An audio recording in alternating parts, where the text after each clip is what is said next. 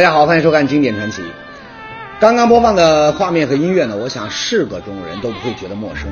可以说呀、好几代中国人那都是看着有关红颜的连环画、电影、电视，听着红梅赞绣红旗长大。说到红颜里的人物呢，哎，除了江姐、许云峰这两个主角呢，还有一个配角呢，也非常的出彩。当年呢，同样称得上的是举国皆知。谁呢？没错，就是这位双枪老太婆。你这个叛徒！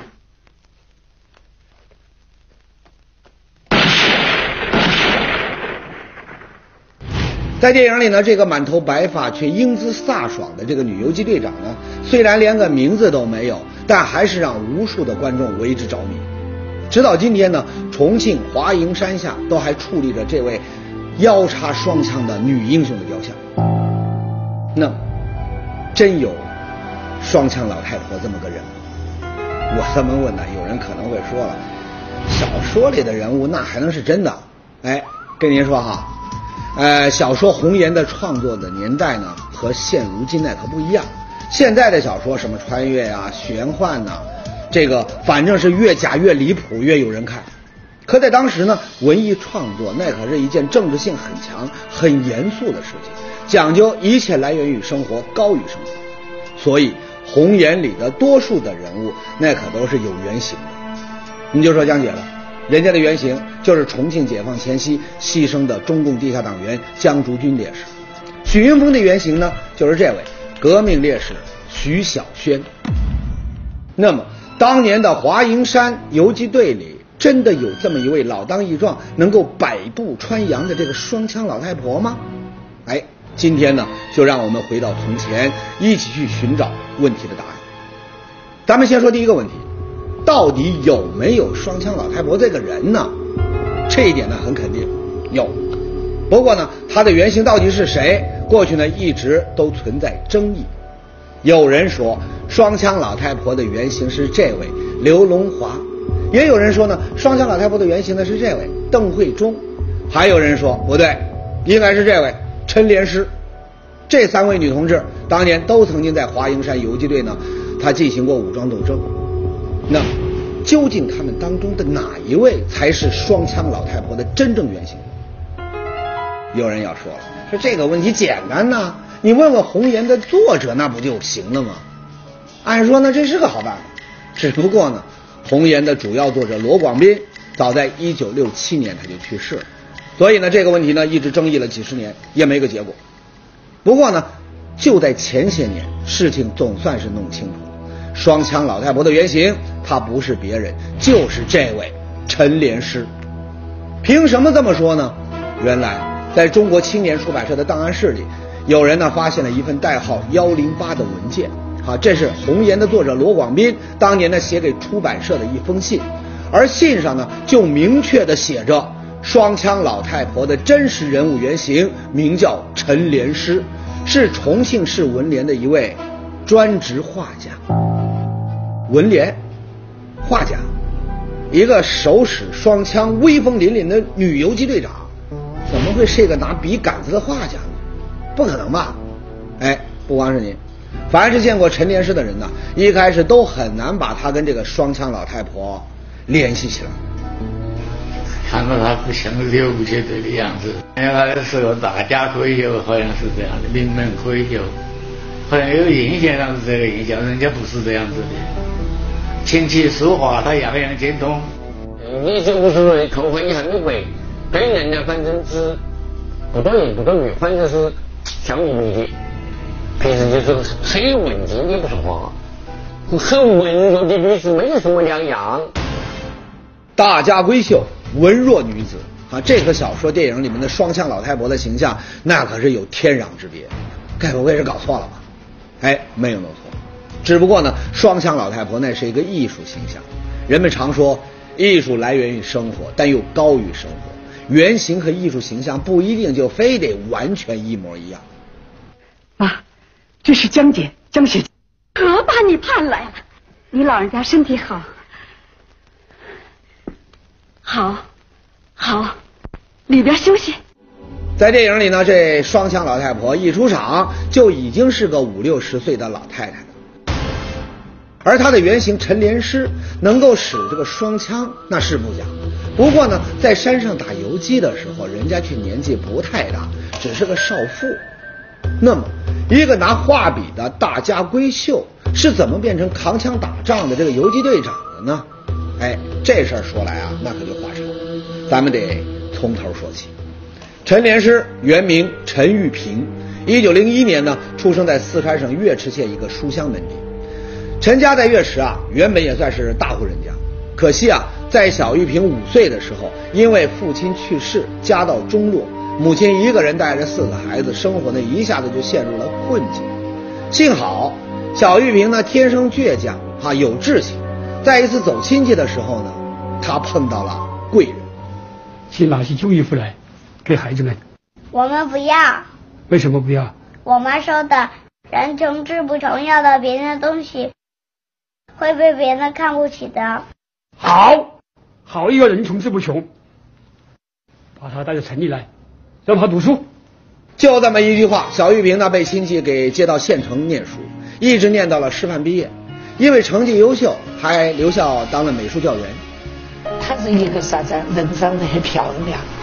嗯，一个啥，她很脑子很聪明，在学校里头成绩是很好的。还有一回就是啥子？你比如说，当时号号召剪头发，女童只剪头发，那些女的都不敢，她第一个剪，带头剪。她剪了过后，其他两个学校那些女的才跟到剪。哎，我们都觉得她能够就是冲到前面，还是不简单。要说这个漂亮的美术教员，那可真是不简单呐！不光带头剪了头发，后来呢，她还干了一件轰动整个岳池县的大事儿。那究竟是什么事情呢？双枪老太婆的原型竟然是个文弱女画家，是什么让一个女人的人生发生了翻天覆地的变化？陈莲师的身上还有怎样的起伏与坎坷？经典传奇正在为您。解密。刚才说到，陈玉萍呢做了一件当年轰动整个岳池县城的大事儿。那么，这是一件什么事儿呢？我们知道，旧社会女子的婚姻呢，讲究的是父母之命、媒妁之言。而陈玉萍呢，一个城里的美女教员，竟然冒天下之大不韪，自作主张给自己找了婆家，而且呢，找的还是一个乡下穷二代。一个是当时小县城。啊，再说有新思潮，但是男女的界限还是比较重的。更重要的一个因素就是，廖玉璧和陈莲师的门户太不相当了。廖玉璧是当时是个什么黄牛啊，无所谓。他是一个那个书香门第这个子女，很多人都不同意。但是呢，他爱廖玉璧的才气，爱廖玉璧的品德，爱廖玉璧这个思想。这个叫廖玉璧的穷小子啊，是乡下的一个进步青年。当时呢，正值五四运动在全国开展的轰轰烈烈。那么岳池县的一些热血青年也经常聚在一起讨论时事，指点江山。时间一长呢，哎，俩人他就自由恋爱上了。在冲破重重阻力之后，这对有情人是终成眷属。不光结了婚，小两口呢还一起考上了南京的大学。那么，一九二五年，中共领导的五卅运动在上海爆发。身在南京的陈玉萍夫妇呢，也积极投身其中。在这次运动中呢，廖玉璧英勇负伤，在党组织的安排下，小两口呢又回到了故乡岳池县。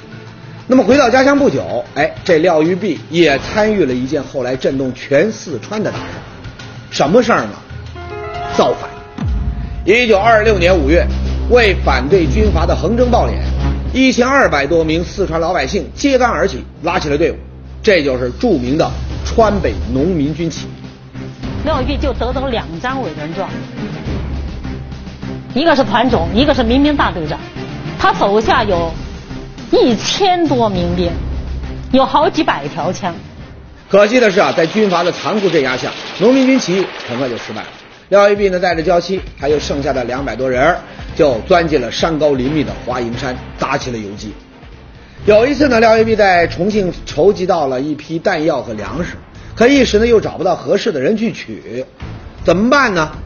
哎，想来想去，他就想到了自己的妻子，一个文文静静的弱女子，应该不容易引起敌人的注意。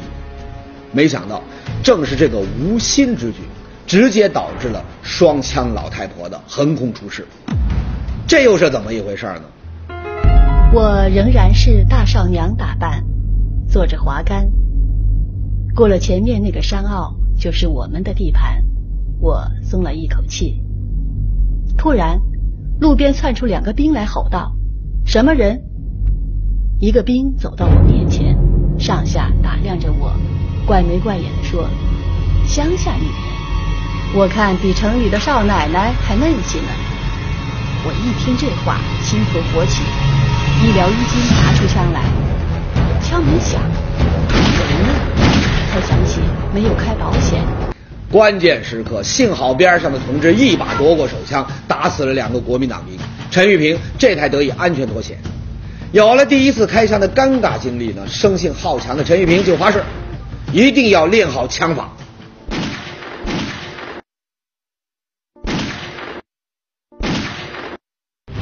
哎说到这儿啊，红玉想起了前几天热播的一部电视剧《我的兄弟叫顺溜》。按那里头的说法呀，这个神枪手啊，他都是天生的，你光靠练那是练不出来的。孙亮，真正的神枪手都是天生的，就没没那么多，恐怕没办法成为一个派。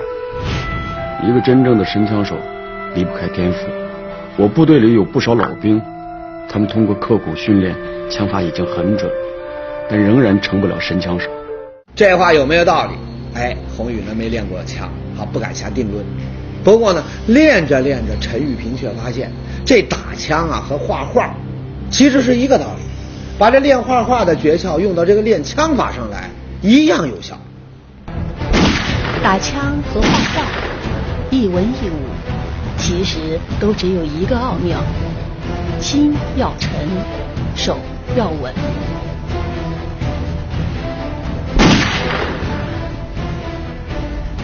开枪的那一瞬间，就好比画画，画到了关键之处，一定要屏住呼吸，千万慌乱浮躁不得。现在说的是双枪老太婆，实际上我没看到他那个双枪，哎，他是用的一个叫做掌心锤，叫做掌心锤，只有那个像打七颗子弹的。哎，有那么个只有那么一个枪儿。陈玉平使的是不是双枪，那还有待考证。不过呢，他成了一个神枪手，那却是毫无疑问。没过多久呢，就连重庆一带的国民党都知道，华蓥山游击队里面有一个能左右开弓、弹无虚发的神枪女共匪。一九二八年的七月，这位在当地人心目中充满了神秘色彩的女英雄，还光荣的加入了中国共产党。看过《红岩》的观众呢，一定还记得这样的情节：双枪老太婆的丈夫华子良被捕后，在集中营里边装疯十几年，最后呢成功脱险，夫妻团聚。我还要告诉你个好消息，他没有牺牲。谁？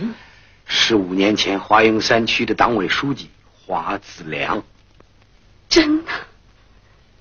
他还活着？活着。是集中营和我们取得联系的，就是他。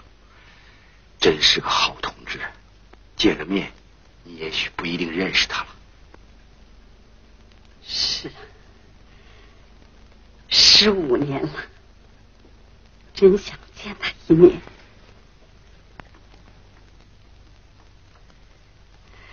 等把所有同志都救出来，再跟他见面。对。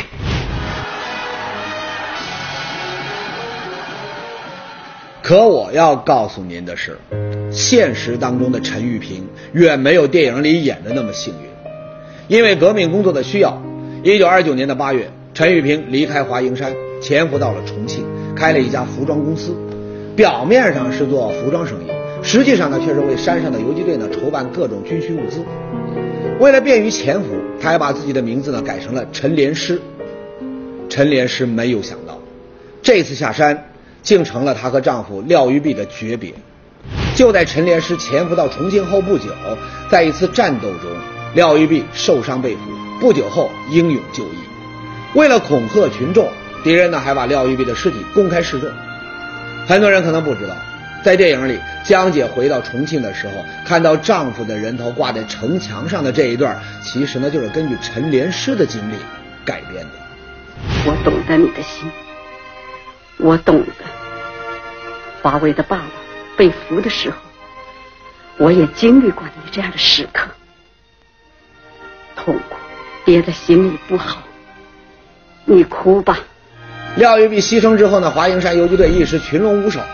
此时呢，刚刚经历丧夫之痛的陈莲师，带着还在吃奶的孩子，义无反顾地重新回到了华蓥山，担起了游击队长的重任。在丈夫的遗像面前，她许下了孤儿寡母也要闹革命的誓言。在之后漫长的岁月里呢，因为环境的残酷，华蓥山游击队呢多次被打散，那么陈莲师甚至一度失去了与党组织的联系。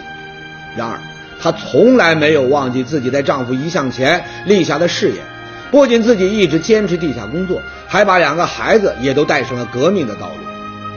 重庆解放前夜，她和战友们还策划了营救集中营里的同志的计划。我们华蓥山支队已经全部集中，就等命令了。现在给你一个紧急任务，集中营的同志已经做好了越狱准备，我们一定保证他们胜利越狱。可惜的是，营救计划还没有来得及实施，敌人就抢先下了手。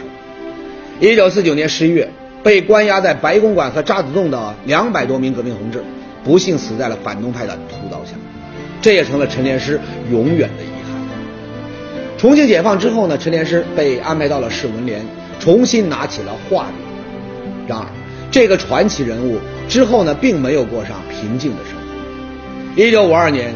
在三反五反运动中，因为有一段和组织失去联系的经历，陈莲师被迫退党。此后每一年，他都要写好几次入党申请书，渴望重新成为一名共产党员。然而，直到生命终结，陈莲师也没能实现这个愿望。一九六零年十一月，在生命的最后时刻，他还用颤抖的双手在入党申请书上写下了自己的名。他你交上去没有？问我的入党申请书交上没？我说已经交了，你放心。这种样子的话，把入党申请书交了，放心，那样子才最后一口气。你看，就是。那个样子一个如此当的老臣。幸运的是，党组织并没有完全忘记这位女英雄。在陈莲师住院期间，她的侄女被派到病床前，记录下了她一生的足迹。只有市委宣传部把我调到三人民医院他的病床旁边，就跟他做记录，回忆录的记录，就他那个财产要抢救。厚厚的十几本回忆录，就是陈莲师给我们留下的唯一遗产。不久之后呢，中国青年出版社的编辑在无意中看到了这些回忆录，并把他们推荐给了《红岩》的创作者。陈莲师去世后的第二年，小说《红岩》出版。双枪老太婆成为国人皆知的传奇英雄。一九六四年，根据红岩小说改编的电影《烈火中永生》在全国上映，引起巨大轰动。但是，并没有多少人知道影片中的双枪老太婆与陈莲师的关系。一九八二年，党组织呢为陈莲师平反昭雪，恢复党籍。而直到一九九五年，随着《陈莲师自述》一书的出版，英雄的传奇一生才得以。真实的双枪老太婆竟然有着如此曲折的人生经历，刑场上的神秘微笑为何会让鬼子胆战心惊？寻找程本华又将带给我们一段怎样的尘封往事？经典传奇继续为您解密。上节呢，咱们说了双枪老太婆的原型陈莲师的传奇人生，下面呢，咱们再来说一个女英雄的故事。那么，这又是一个什么样的人物呢？哎，说他之前呢，咱们先来看一幅画。这幅画呢，我想地球人都认识。没错，这就是达芬奇的传世名作《蒙娜丽莎的微笑》。五百年来，蒙娜丽莎那迷人而又带有一丝神秘的微笑，一直让世人是猜测不断。有人考证说呀，说画像的时候，蒙娜丽莎她刚刚怀孕。这是一个准妈妈幸福的微笑。也有人考证说，蒙娜丽莎压根就不是在微笑，画像的时候她刚刚得过一场中风，脸上的肌肉她不能动，这才有了如此与众不同的表情。反正呢，说法不少，莫衷一是，啊，也算是艺术圈里的一大谜题。那么说这么多呢，估计有人不耐烦了，说刚才你不是说要有一个女英雄吗？怎么还扯到蒙娜丽莎身上去了？哎，别着急，往下看，您就明白了。您现在看到的这个人呢，名叫方军，是个作家。前几年呢，方军去了日本，除了打工呢，在日本呢，他还做了一件非同凡响的事情。什么事儿呢？哟，特珍贵，好多都特珍贵。原来在日本期间呢，方军寻访到了好几十个当年参加过侵华战争的日本老兵，还从老兵那里呢获得了大量珍贵的日军侵华史料。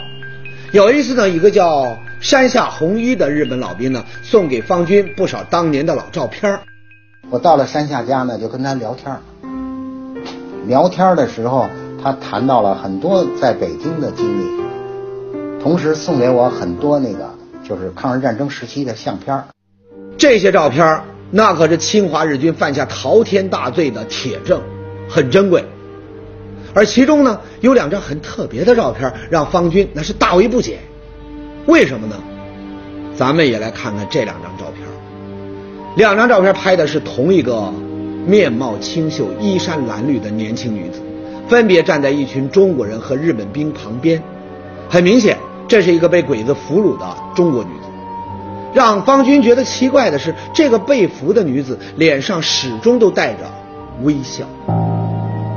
落到鬼子手里的女人，不用说，那肯定是受尽了折磨。她怎么还笑得出来呢？方军赶紧指着照片就问这个山下红衣：“他说这这是怎么回事啊？”这一问不要紧，从山下的嘴里，他听到了一个令人震撼的故事。据山下说呀，当年他跟随日军攻打安徽和县县城的时候呢，有一支地方武装一直顽抗抵抗到弹尽粮绝才被俘。那么鬼子发现这支队伍领头的竟然是个女人，恼羞成怒的鬼子呢，经过好几天的拷打和折磨，也没能从这个女子的嘴里呢问出东西。最后呢，他们当着这个女人的面杀死了她的几十个手下，在血淋淋的刑场上，鬼子呢还找来了随军记者给他拍照。他们原以为啊，面对同伴的鲜血和尸体，这个女人一定会被吓得容颜失色，没想到。从一走出牢房，这个女人就一直面带着微笑，直到刺刀刺进身体，她脸上的笑容也没有任何的改变。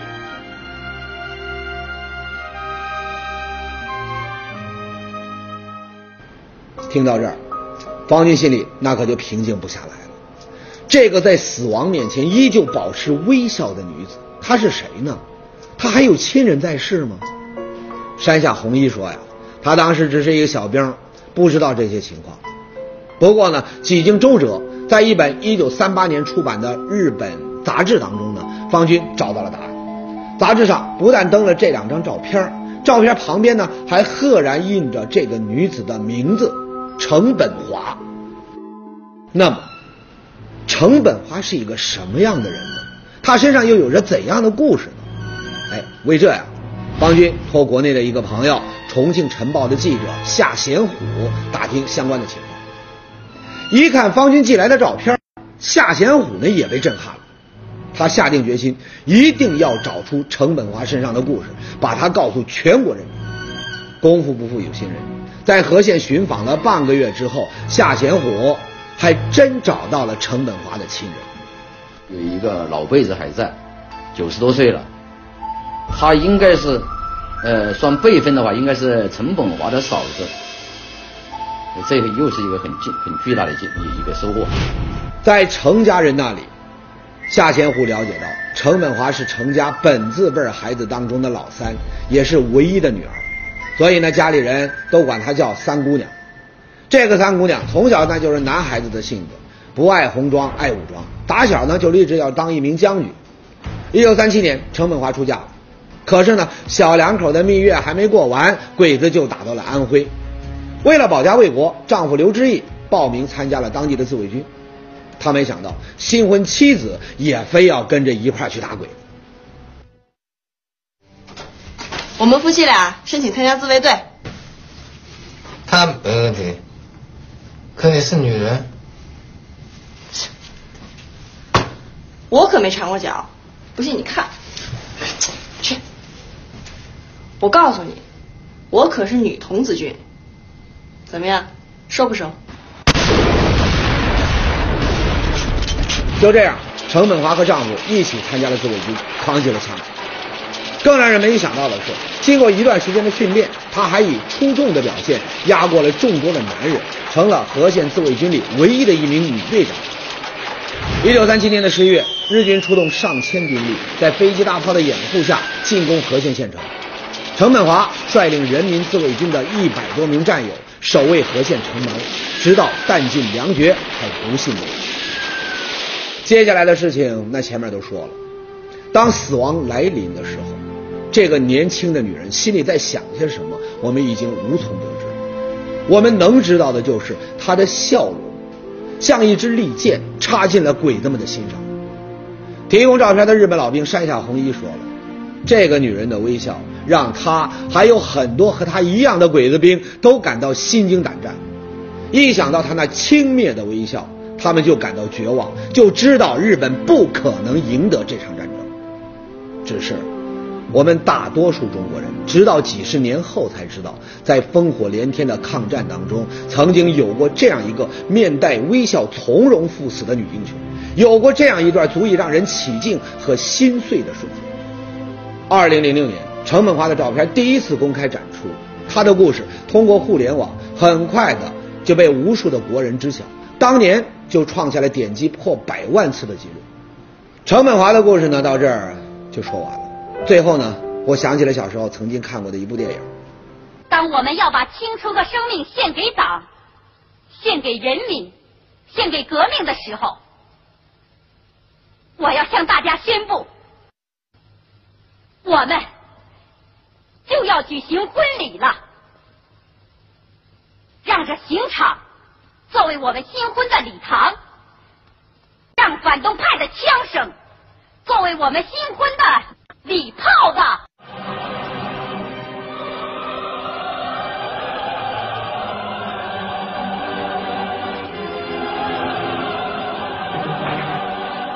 刑场上的婚礼，我想上了一点年纪的观众都看过。说实话，过去呢，宏宇一直认为这只是一种艺术的加工。可说完今天的故事，我不再这么想了。当一个人把自己的生死与国家与人民的命运锁定在一起的时候，鲜血和死亡一定不会让他们觉得恐惧和害怕。这超越人性的微笑，就是最好。